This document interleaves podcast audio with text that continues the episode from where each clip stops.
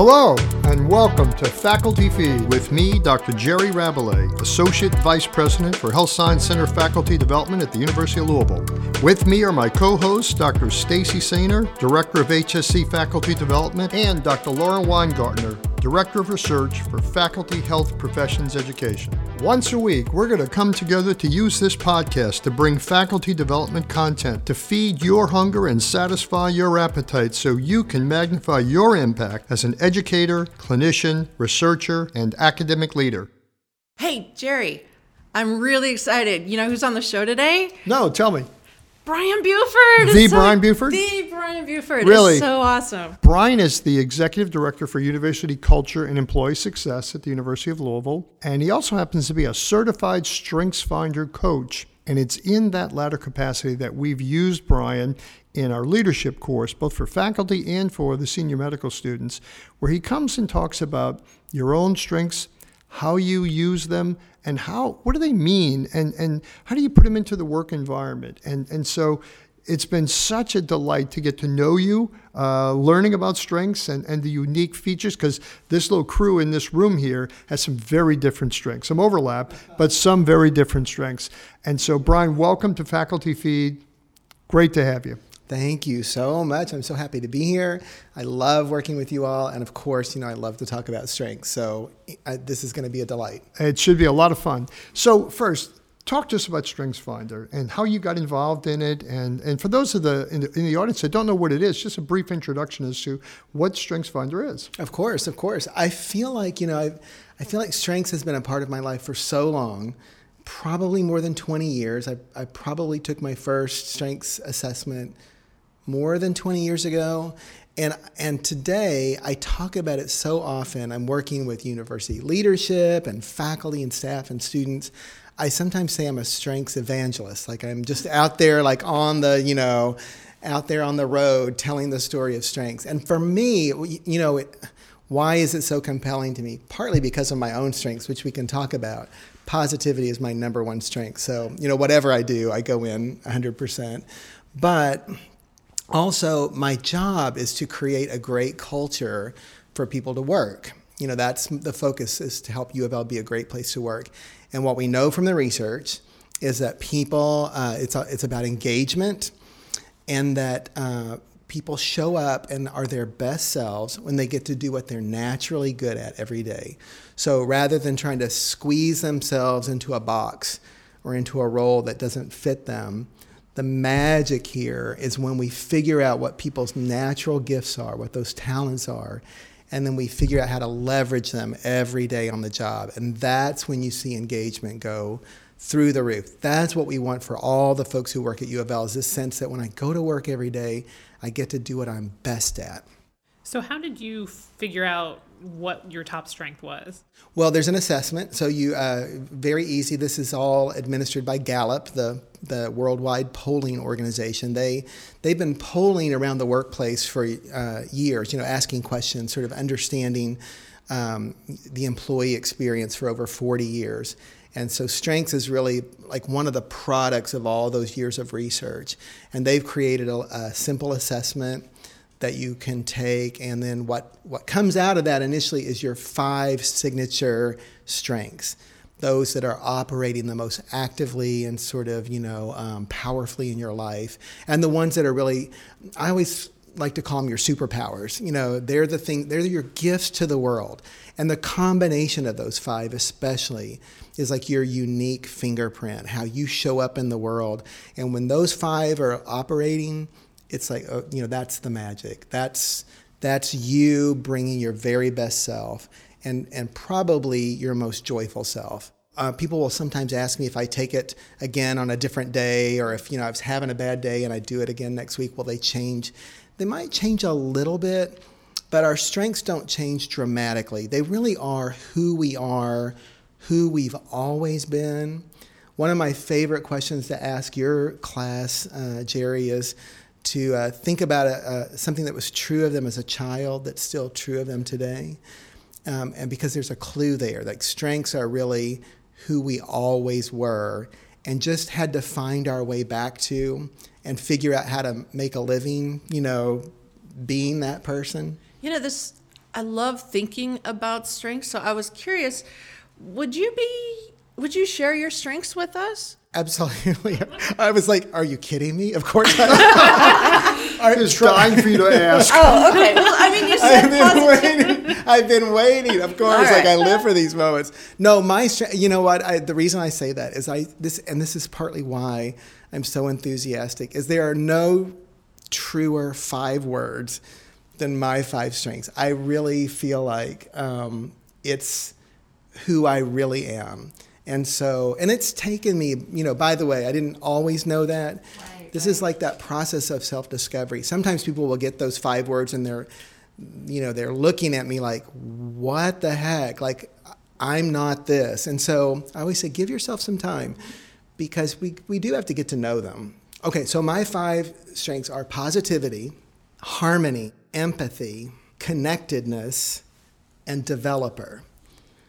Um, all of those are. We'll talk. We might talk a little bit about the domains. All of those are relationship building strengths. It's uncommon in some ways for someone to have all of their strengths in one sort of domain or area, but all of mine are concentrated in the relationship building zone.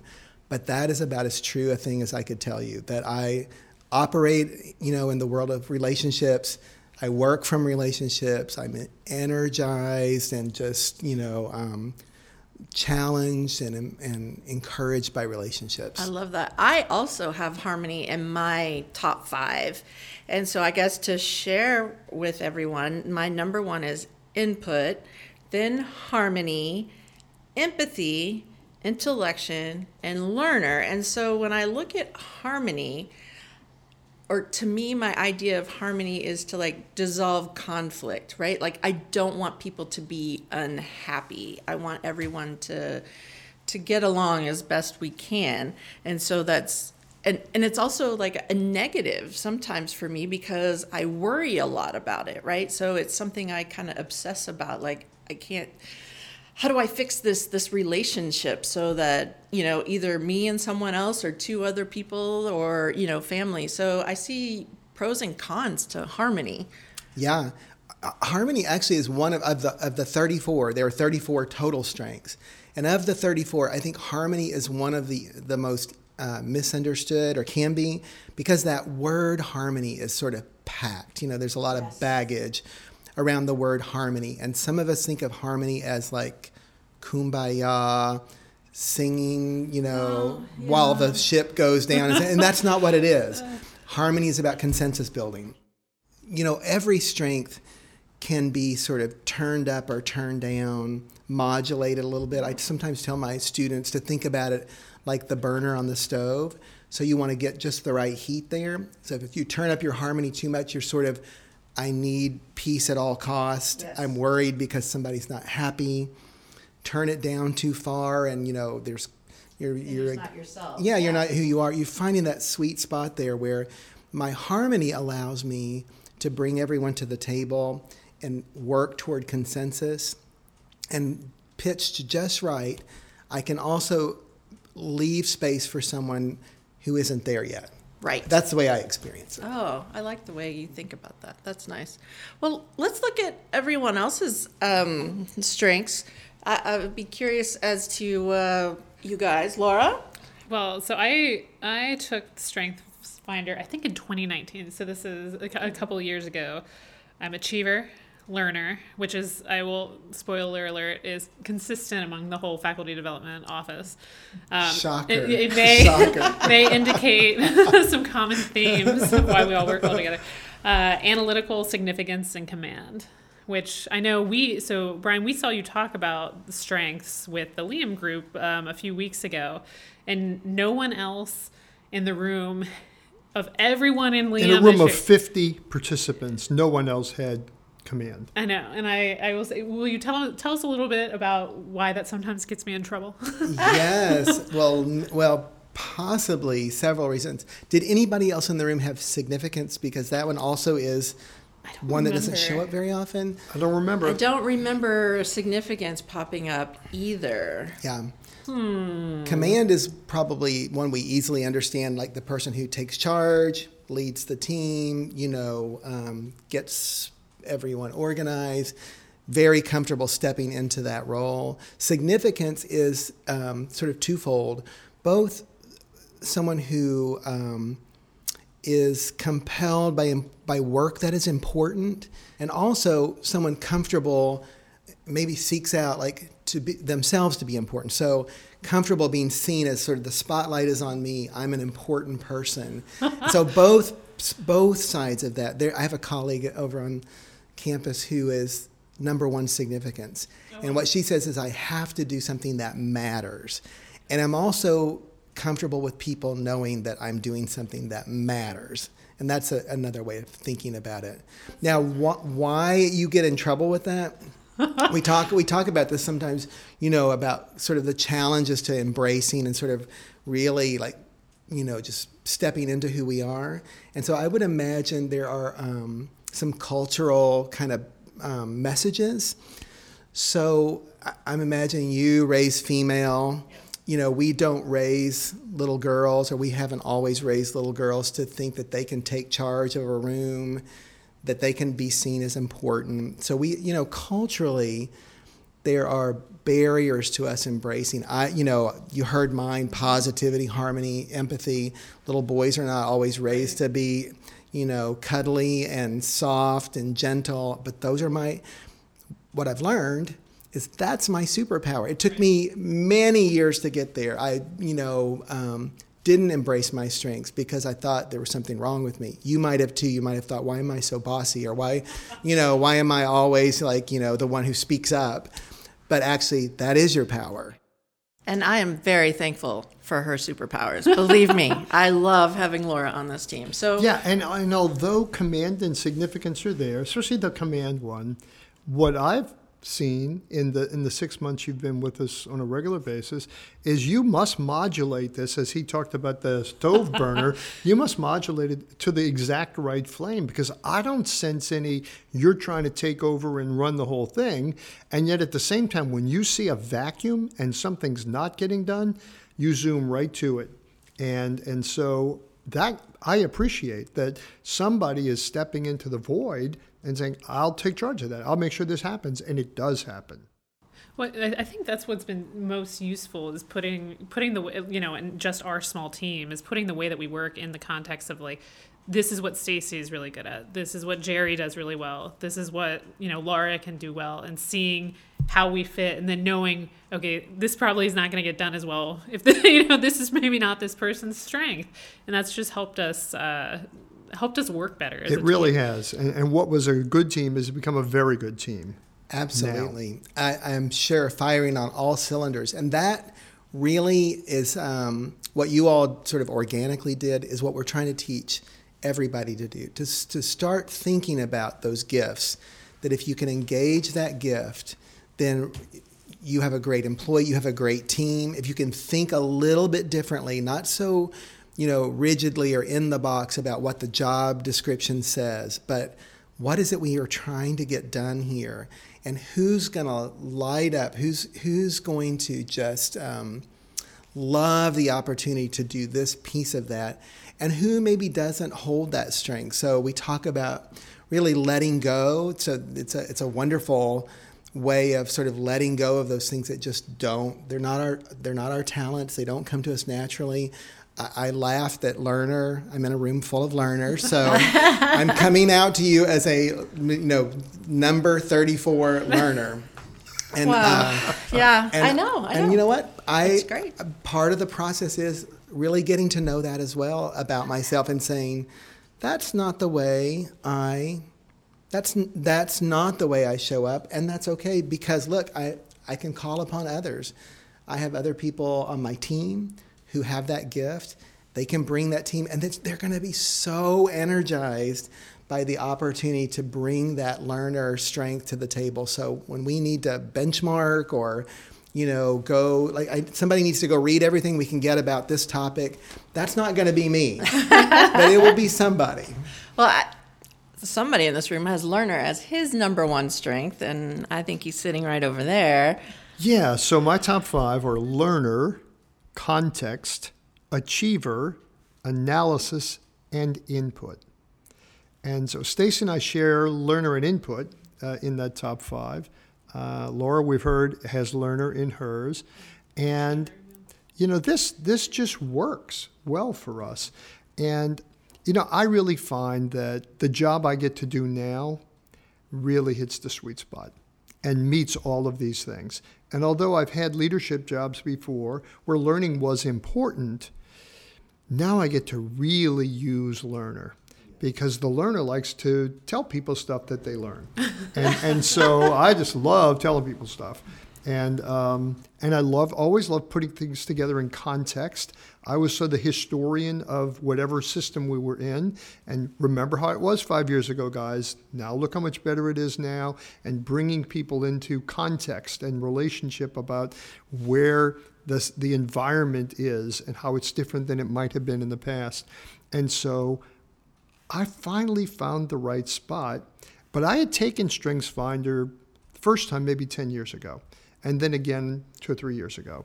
And it really came out about the same. There might have been one that was dropped out of the top five and one yes. that moved in, but it was all about the same. I think I've been learner since birth because I remember riding my bicycle to the public library at age eight to go get books in the summertime, get as many as they give me, so I could go home and read them in a week and bring them back, get a new batch.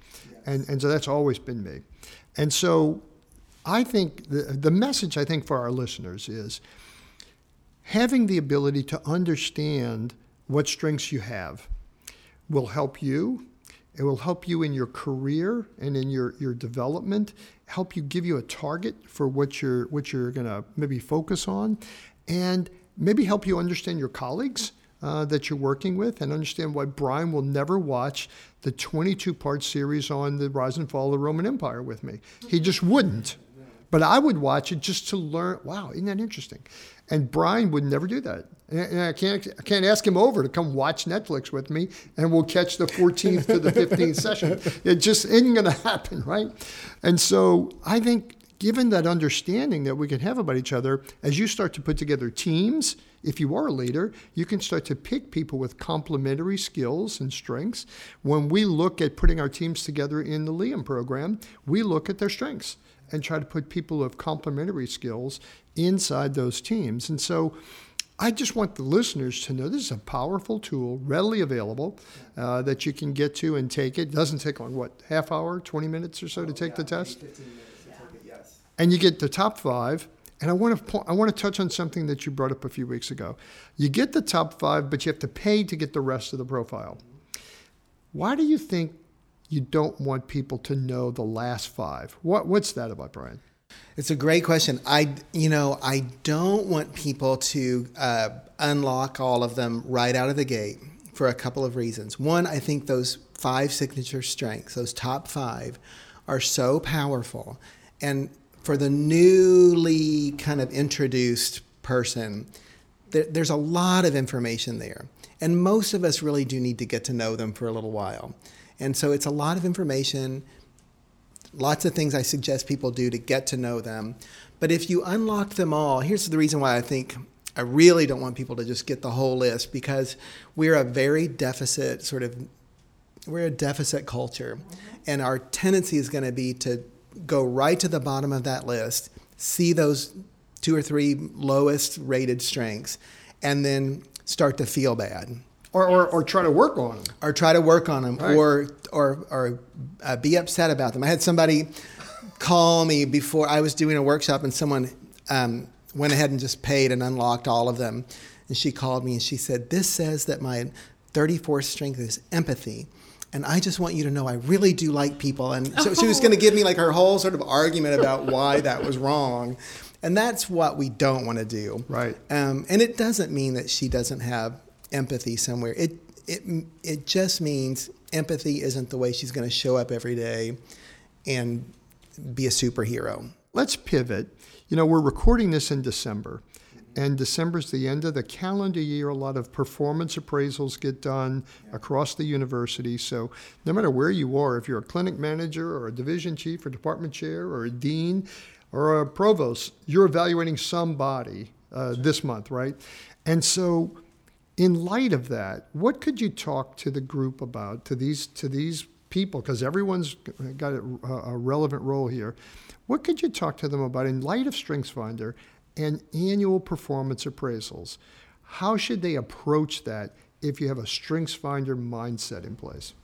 Yeah, it's a great question and a really great time to have this conversation because performance evaluations are, are one of the, I think, the most stark examples of how we get it wrong and how we live in a deficit space where we're trying to somehow coerce or force or, you know, push people into working on the things they're the worst at. So our our history, as we would say, you know, Laura, you did pretty well this year. Here are the five things you really screwed up on, and next year I want you to spend all your time getting better at those five things, yeah.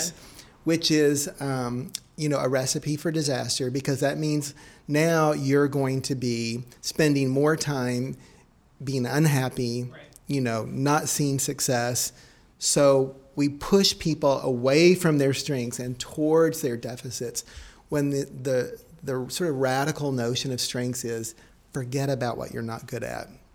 That's a radical idea in our culture to say, don't worry about what you're not good at. Spend more time.